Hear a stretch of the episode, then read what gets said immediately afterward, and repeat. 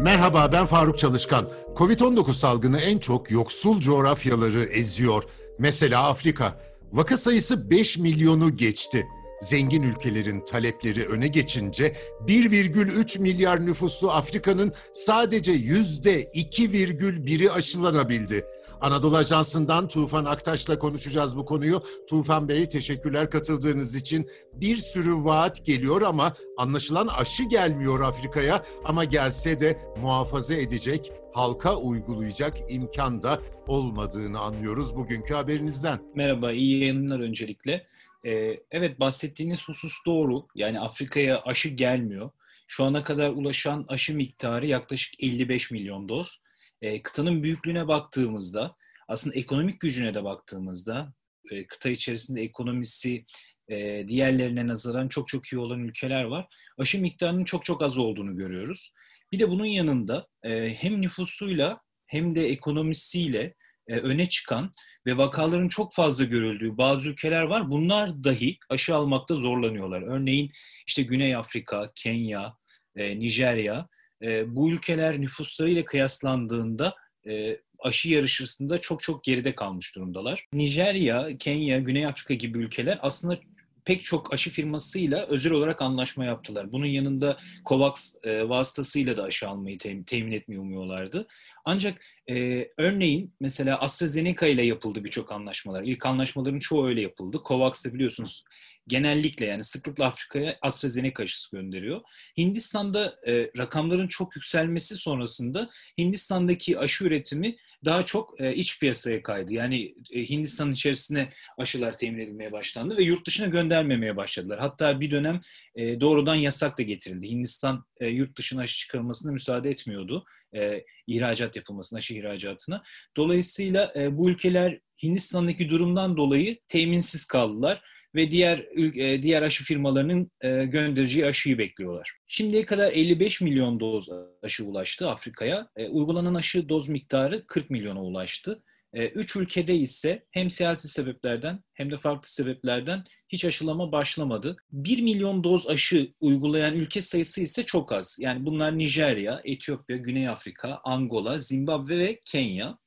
Bunun dışında tabii şunu da zikretmekte fayda var. En az bir doz aşı olan sayısı iki virgül bir, yüzde iki virgül bir. Ancak iki doz aşı olan, yani tam anlamıyla aşı olmuş diyebileceğimiz kişilerin oranı yüzde sıfır virgül sekiz.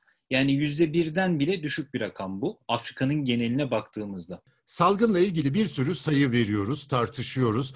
Aşıyı muhafaza edemeyecek bir devlet yapısının verdiği vaka ve ölüm sayılarının gerçeği yansıttığından emin olabiliyor muyuz? Afrika biliyorsunuz yoksulluğuyla bilinir ama şu da e, yoksulluğun aslında asıl sebebi yoksulluk yok, yani daha çok altyapı eksikliği var. Zaten Afrika'yı ziyaret edenlerin İlk göreceği şeylerden biri budur. Altyapı eksikliği. Bu da şuna yol açıyor.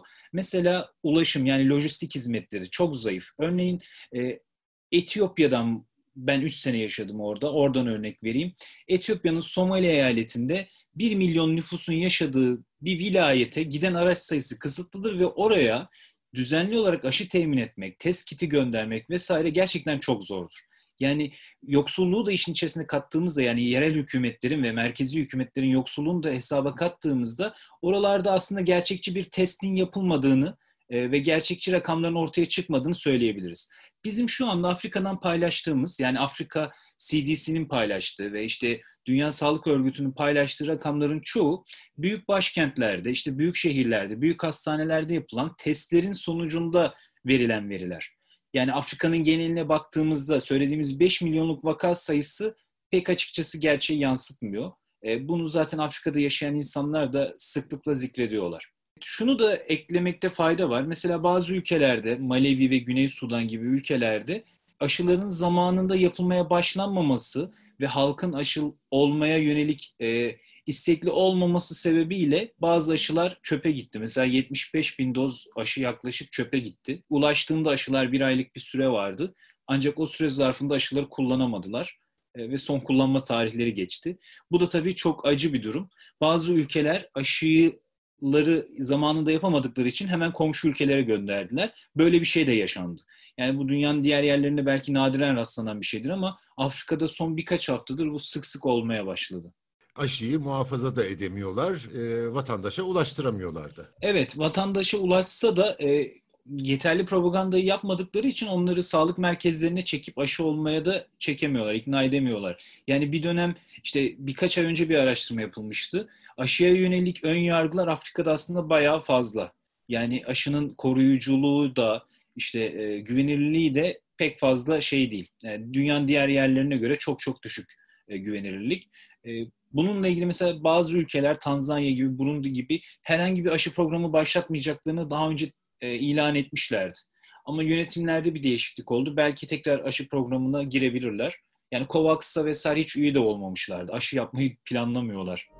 Tufan Aktaş'a teşekkür ediyorum. Bizi hangi mecrada dinliyorsanız lütfen orada abone olun. Hoşça kalın.